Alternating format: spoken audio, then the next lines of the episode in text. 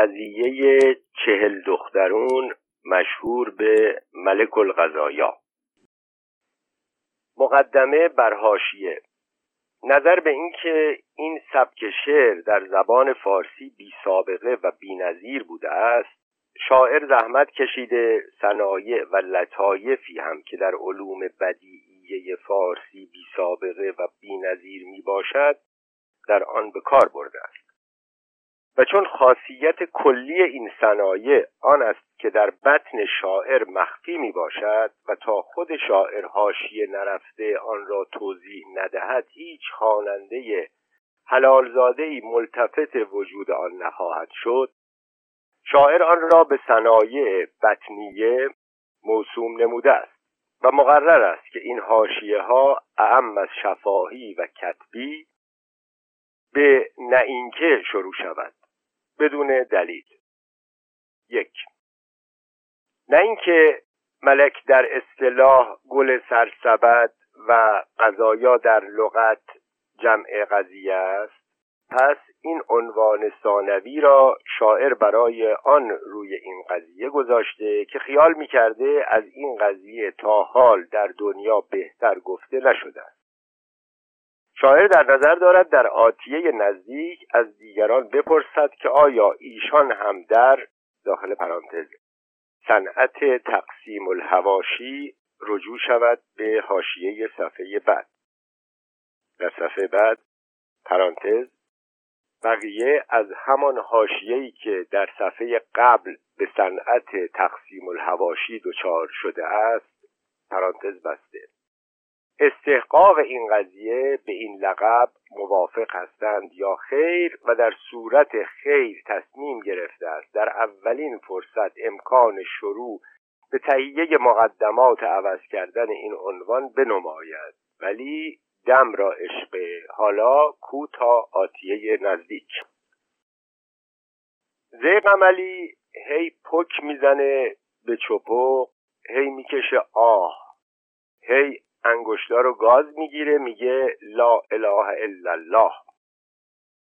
او تا شغال شده بود تو همچین راهها بگیر نکرده بود. براش مصیبتی به این بزرگی پیش نیومده بود. زیغملی ناوکشه درست چهل سالشه. به عدد سالهای عمرش هم بچه به دنبالشه. زنش باز از ده ماه پیش تا حالا آبستن بوده. امشب نصف شبی بیخبر دردش گرفته. زنهای همساده تو اتاق زاو جمع شدن. هر کدوم به ماما یه دستوری می‌دهد. زیغملی هم هی پک می‌زنه به چپق هی می‌کشه آه هی دستاشو میماله به هم میگه لا اله الا الله. اما شما اگر خیلی باهوش هستید علت اوقات تلخی او رو نمی‌تونید بفهمید. مگر اینکه گوشهای قشنگتون رو سوهون بزنید تیز کنید و تا آخرهای این ملک القضایا را بشنوید. زیغملی بیست ساله بود که مادر خرش زنش داد.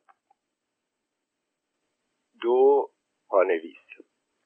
نه اینکه در دستور زبان فارسی امروز علامت مضاف و مضاف الیه یا علامت صفت و موصوف یکیست صنعت تقسیم الهواشی داخل پرانتز.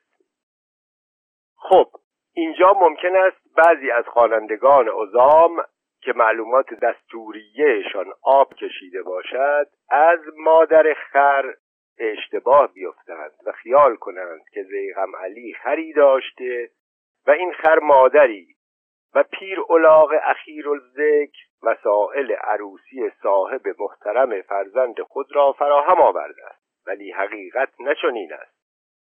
مقصود از مادر خر آن است که مادر خود زیغم علی خر بوده و در اینجا شاعر عجله کرده توضیح می‌دهد. که مادر زیغم علی خر چهار پا نبوده بلکه خر دو پا بوده که مساویس با احمق. و مادر خر دومی نه مادر خر اولی مسبب ازدواج زیغم علی شده است. داخل پرانتز. از مادر خر دومی نه مادر خر اولی تا مسبب ازدواج زیغم علی شده است را که در حقیقت طول و تفصیل غیر لازم است خود شاعر نمی‌خواسته در حاشیه بنویسد.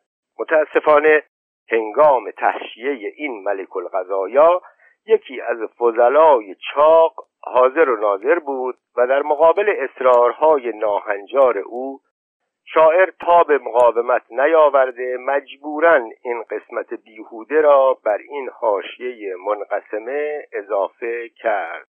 و سلام. زی قملی بیست ساله بود که مادر خرش زنش داد. راستش را بخواهید زنش نداد دشمنش داد. این دختر اموش بود که زشت بود و تنبل بود و سلیته یه لغمه غذا توی گلوش فرو نمی‌رفت بی ضرب ترشیلیته.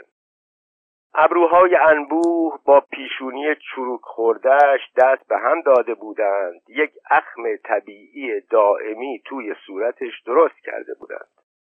همیشه سرش یک خورده پایین افتاده بود و لای دهنش بود واز. از میون دو لبش هم نمایون بود یک دندون زرد گراز. اما در عوض تا بخواهید غیرتی و هنری بود. شیره به شیره میزایید. انگاری بچه تو آستینش بود. در این بیست سال هر سال مرتب آبستن شده هر بیست تا شیکم هم برا شوهرش دوقلو زاییده. بچه ها هم به قدرتی خدا همه دختر بودند. یکی از یکی زردن بودتر و مردنیتر بودند. سه دفعه قحطی یه دفعه حسبه هفت دفعه وبا افتاده بود توی این چهل دختر و یه ننه و یه بابا. اما به قدرتی خدا وندگار عالم قربونش برم سه پانویس. نه اینکه کلمات به قدرتی خدا در دو سطر پیش هم گفته شده است این خودش یکی از لطیف این صنایع بطنیه است که شاعر اسم آن را صنعت بطنیه تکرار عنیف گذاشته. راجع به کلمه انگاری هم این صنعت در همین نزدیکی ها به کار رفته. اگر محققید بگردید پیدا کنید.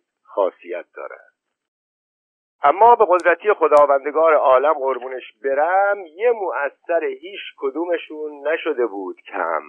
هر چهل تا دختر الانه زنده و سر دماغند از بس می‌خورند انگاری هر یکیشون دو تا نر الاغند میون دوست آشنا با احترام فراوون زن زیغم علی مشهور شده به ننه چل دخترون. زن همساده که 18 تا بچه بیشتر نداره نزدیک از حسودی چشمای خودش رو در بیاره.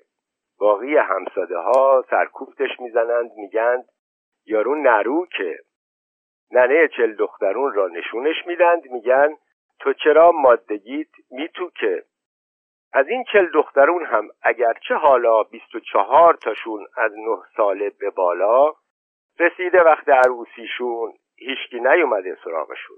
تا بکنه عقدشون یا سیغشون یا تایشون کنه با اون شیر نداریشون. یا ببردشون خدمتکاری و کلفتی. مخلص همه کنج خونه موندگار شدند با چه ذلتی. اما به غیر از شش تا شیرخوره ها که ازشون کسی توقعی نداره حالاها باقی هر کدومی یه هنری دارند باری از دوش بابا ننشون ور میدارند.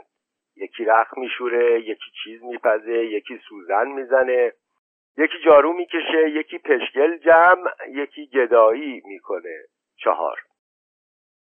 پانویس.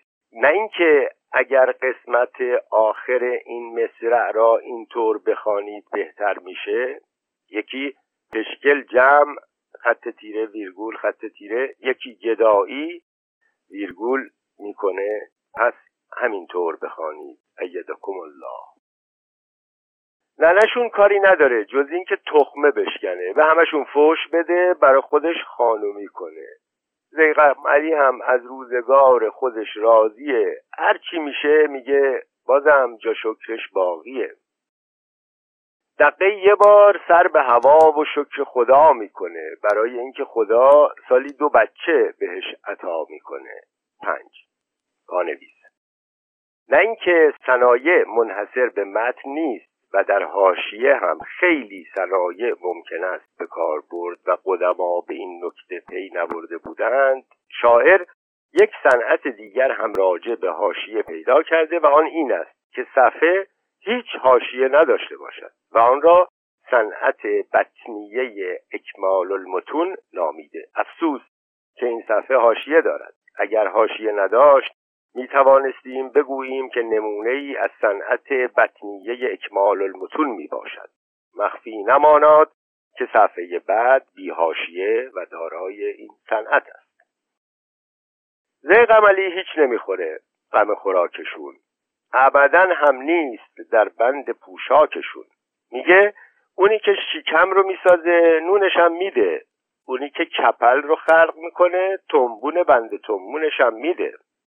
بچه رو خدا میبخشه اختیارش ورای آدمی زاده هر کی به کارخونه خدا دست بزنه بی اعتقاده.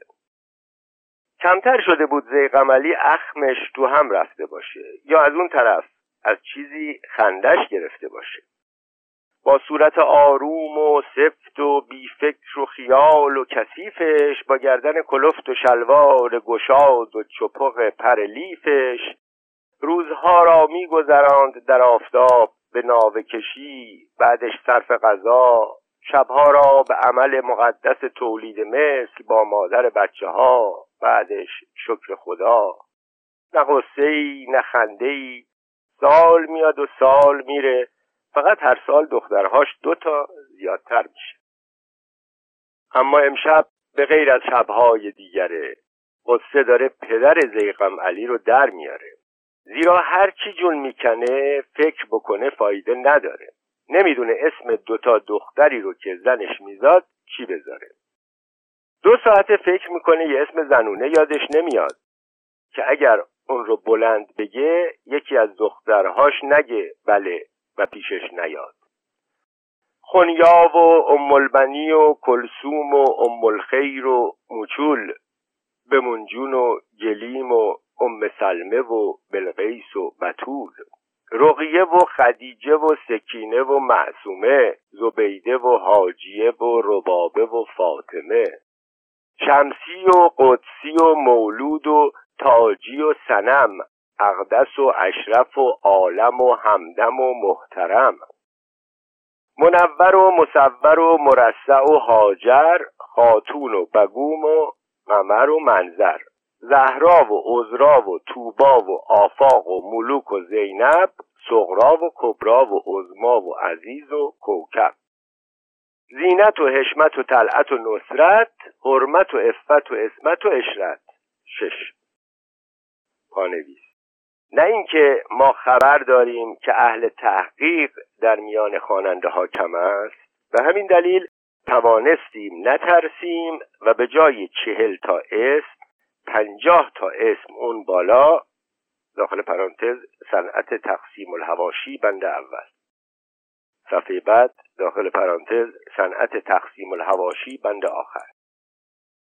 پنجاه تا اسم اون بالا بنویسیم. البته خیال کرده ایم که کمتر کسی اینقدر بیکار است که اون اسمها رو دونه دونه بشمارد و از ما ایراد بگیرد که چطور ممکن است چهل تا دختر پنجاه تا اسم داشته بوده باشند. باری چنان که در همین حاشیه مکرر گفته ایم از آنجایی که اکثریت با نامحققین است ما دل به دریا زده الله وقتکی و بدون هیچ غرض شخصی یا امید منفعتی این کار را کردیم و امیدواریم که مچمان گیر نیفتد. توکلنا علی الله. هر کدوم از اینها اسم یکی از دخترهاشه. ظاهرا اسم دیگری هم در دنیا پیدا نمیشه. از ترس اینکه دو تا دختر تازش بی اسم بمونند نصف العمر شده بود و بی خودی می‌زد زهرخند درسته که چند دقیقه پیش او پیدا کرده یک اسم ولی اون هم زشته هم معناش هست بر دو قسم. یعنی اون رو هم به پسرا میشه گذاشتش هم به دخترا. به هر حال زیغ عملی آن را ذخیره کرده برای روز مبادا. حالا دردش اینه که اصلا اسمی برای اون یکی پیدا نکرده اگرچه به زود جنبتین بودن اسم هم راضی شده.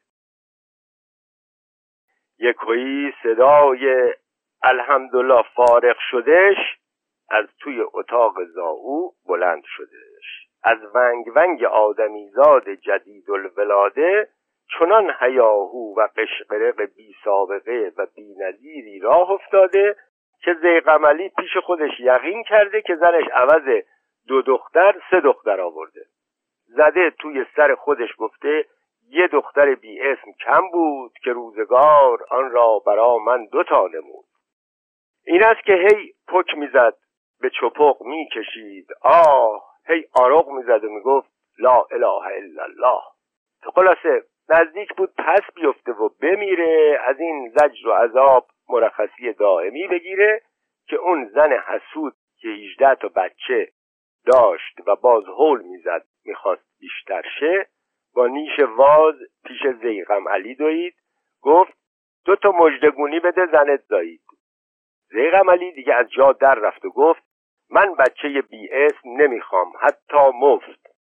هفت پانویس نه اینکه قیمت گذاشتن و تجارت کردن در مورد ابناع بشر حتی کودکان بیگناه نوزاد برخلاف عدالت عاطفه انسان احساسات بشریت نوپرستی داخل پرانتز صنعت تقسیم الهواشی صفحه بعد داخل پرانتز بند دوم صنعت تقسیم الهواشی رسوم باستانی و قوانین بین المللی کنونی نه اینکه بچه کوچولو سوزن سنجاق نیست که قیمت داشته باشد.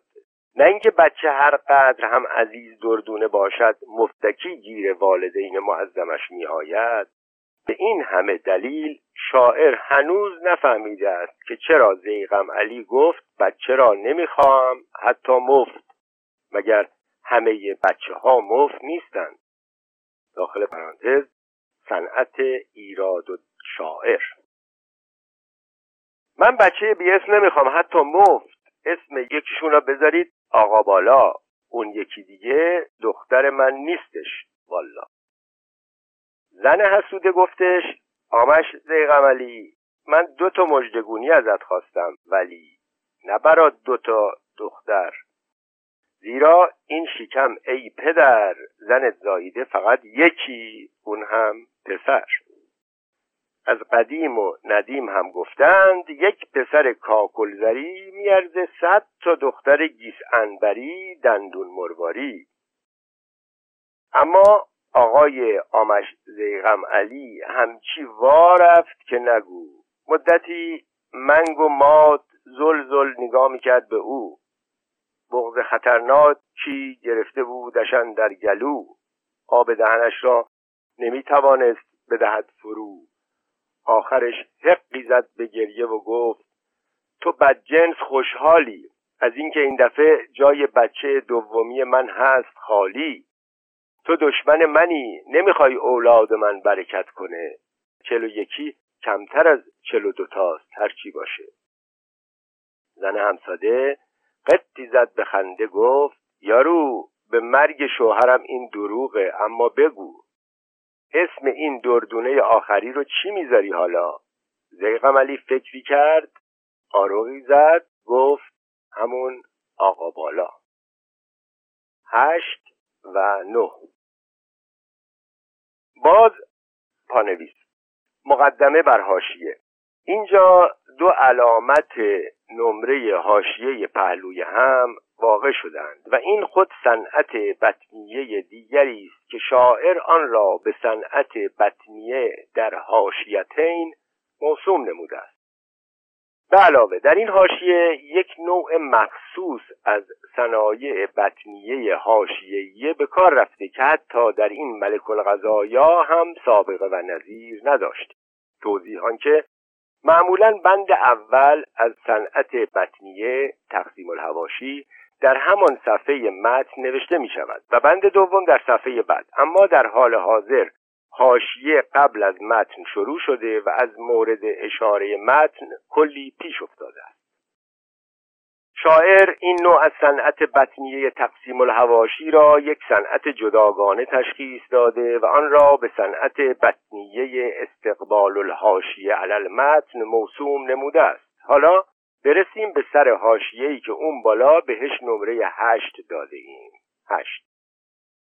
نه اینکه ممکن است شما ایراد بگیرید که آقا بالای اولی باید با قین نوشته شود و دومی با قاف نه اینکه می توانید در زو جنبتین بودن داخل پرانتز صنعت بطنیه تقسیم الهواشی. صفحه بعد داخل پرانتز صنعت تقسیم الهواشی. نه اینکه می توانید در زو جنبتین بودن آقا شک بیاورید و بگویید اگر دو جور نوشته شود مثل این است که دو کلمه یا دو اسم مختلف باشد جوابتان این است که اول از اون بر شکاک نعلت دوم از اون ریق عملی سواد نداشت و در نیت او که اسم گذار حقیقی بود هر دوی این آقاها یکی بودند. سوم از اون که اگر این ملک یا به خط جدید لاتین نوشته شود اعتراض جهودی شما اعدام خواهد شد. اما حاشیه نمره نه. نه اینکه مناسب می بود این ملک الغذایا یا قضیه چل دخترون به عدد دخترهای زیغم علی در چهل بیت گفته شود شاعر خیلی زور زد این کار را بکند نشد. بعد زور زد تا به عدد اسمهای آن چل دختر که پنجاه و سه تا بود پرانتز. در حاشیه نمره شش که اقرار کردیم پنجاه تاست دروغ گفته ایم. حالا هم اطمینان نداریم این پنجاه و سه تا که می‌گوییم راست راست راست باشد. پرانتز بسته.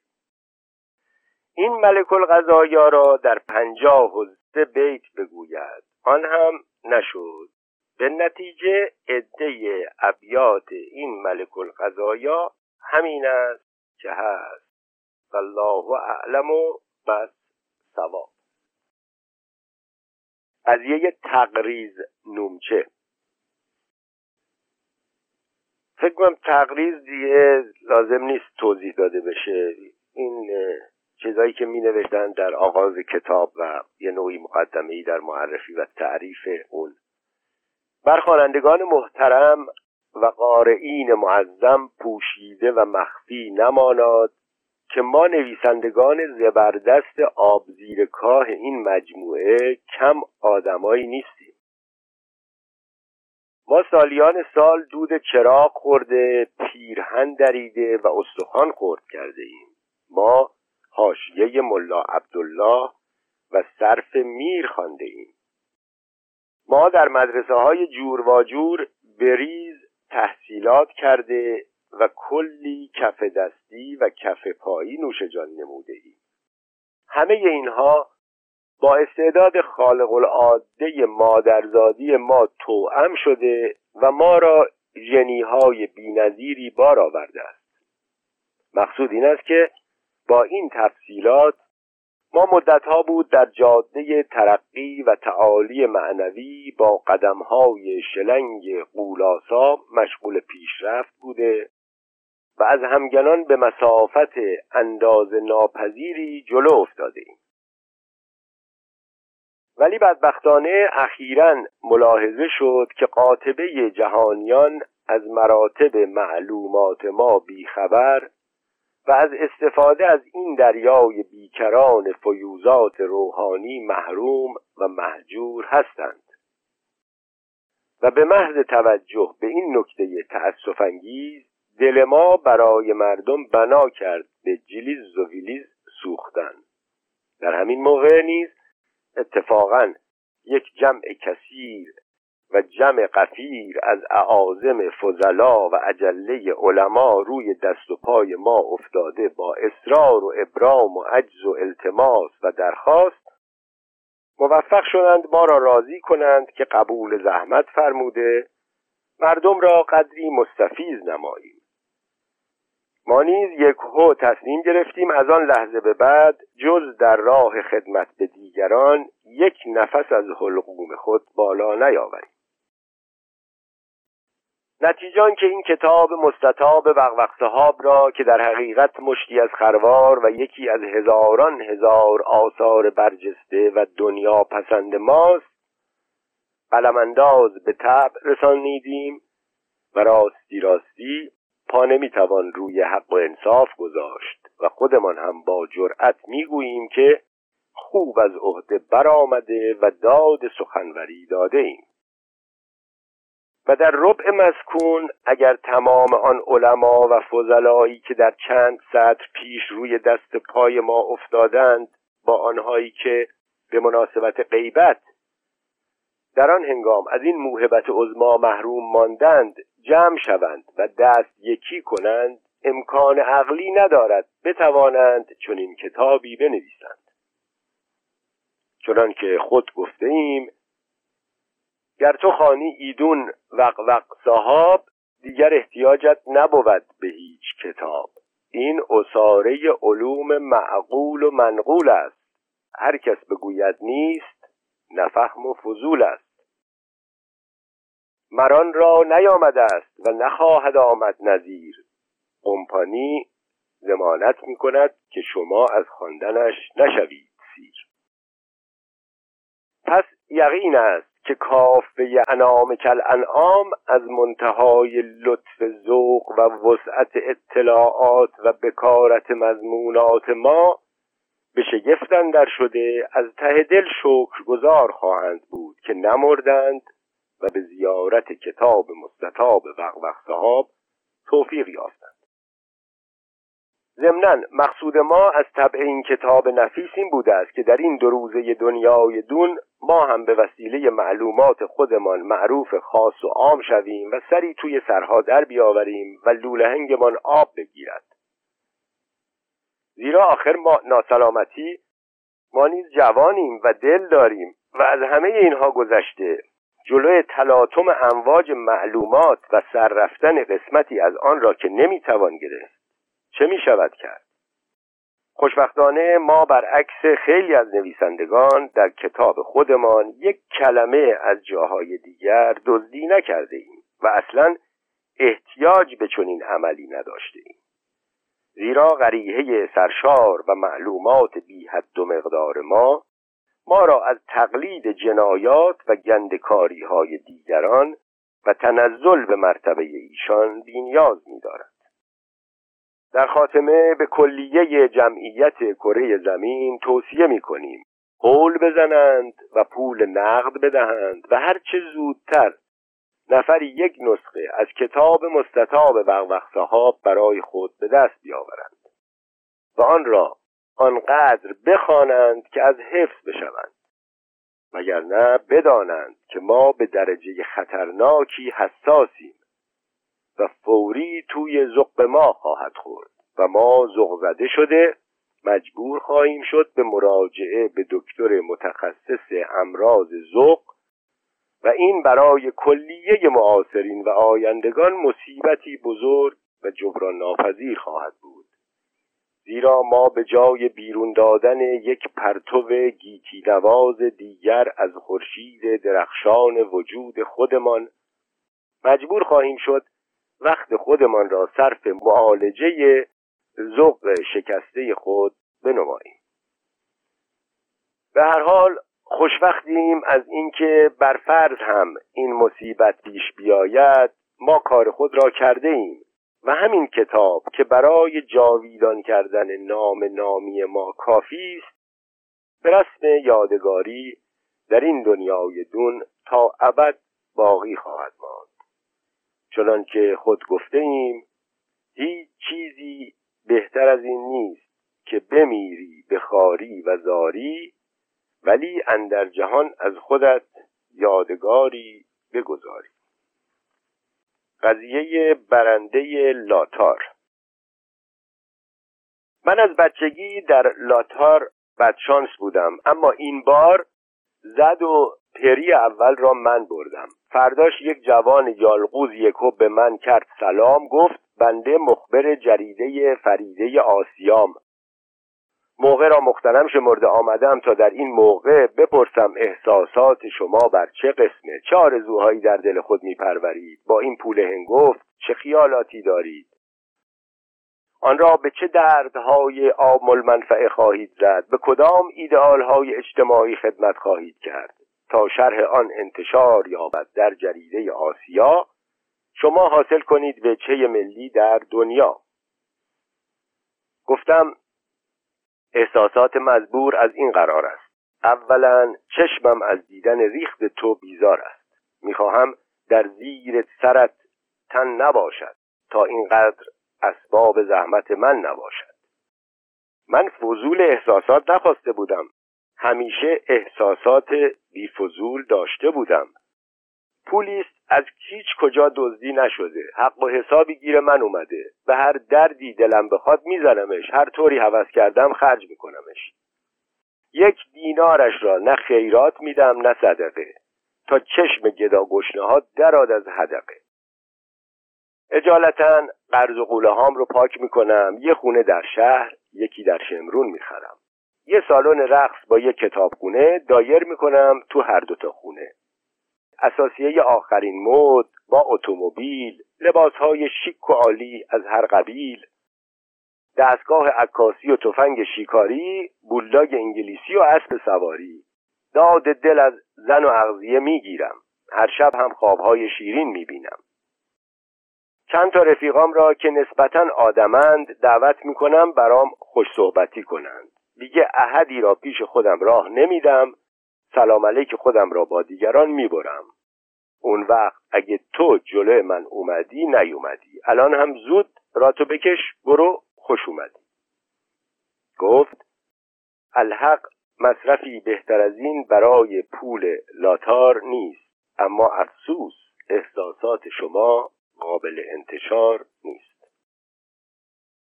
قضیه داستان باستانی یا رمان تاریخی. ابرهای سیاه ژولیده سطح شفاف آسمان را پوشانیده بود. صدای قررش آسمان قرنبه در صحن صحرا تنین انداز شده بود که ناگهان سواری بلند بالا از دور خودش را در پوستین بخارایی پیچیده چهار نل میتازاند. همین که دم کلبه حقیری فرا رسید دقلباب کرد. در باز شد و دختر جوانی با گیسوان سیاه چشمهای درشت جذاب و دماغ قلمی از پشت در گفت ای سوار رعنا تو کیستی و از کجا میایی همین که چشم سوار بر دختر اصابت کرد محو جمال او گردید. دست روی قلبش گذاشت و گروپ روی زمین نقش بست. دختر بازوهای او را مالش داد. سوار به حال آمد و زیر لب با خودش گفت مان کاراپی تاپان قنصول آرمانستان هاستام که به داربار مالک مالکا ایران و آن ایران اسمردیس قاسب آزم می باشم. قلق و اضطراب دختر از وجناتش هویدا بود زیرا که او هم به یک نظر عاشق کاراپیتاپان فرستاده ارمنستان شده بود. سپس گفت ای جوان خیلی خوش آمدی صفا آوردی کلبه حقیر ما را منور نمودی. همانا به درستی که روز سپری شده و شب فرا رسیده. امشب را در کلبه حقیر ما به سر آور. یک ملاقه آب دیزی را زیاد می‌کنیم.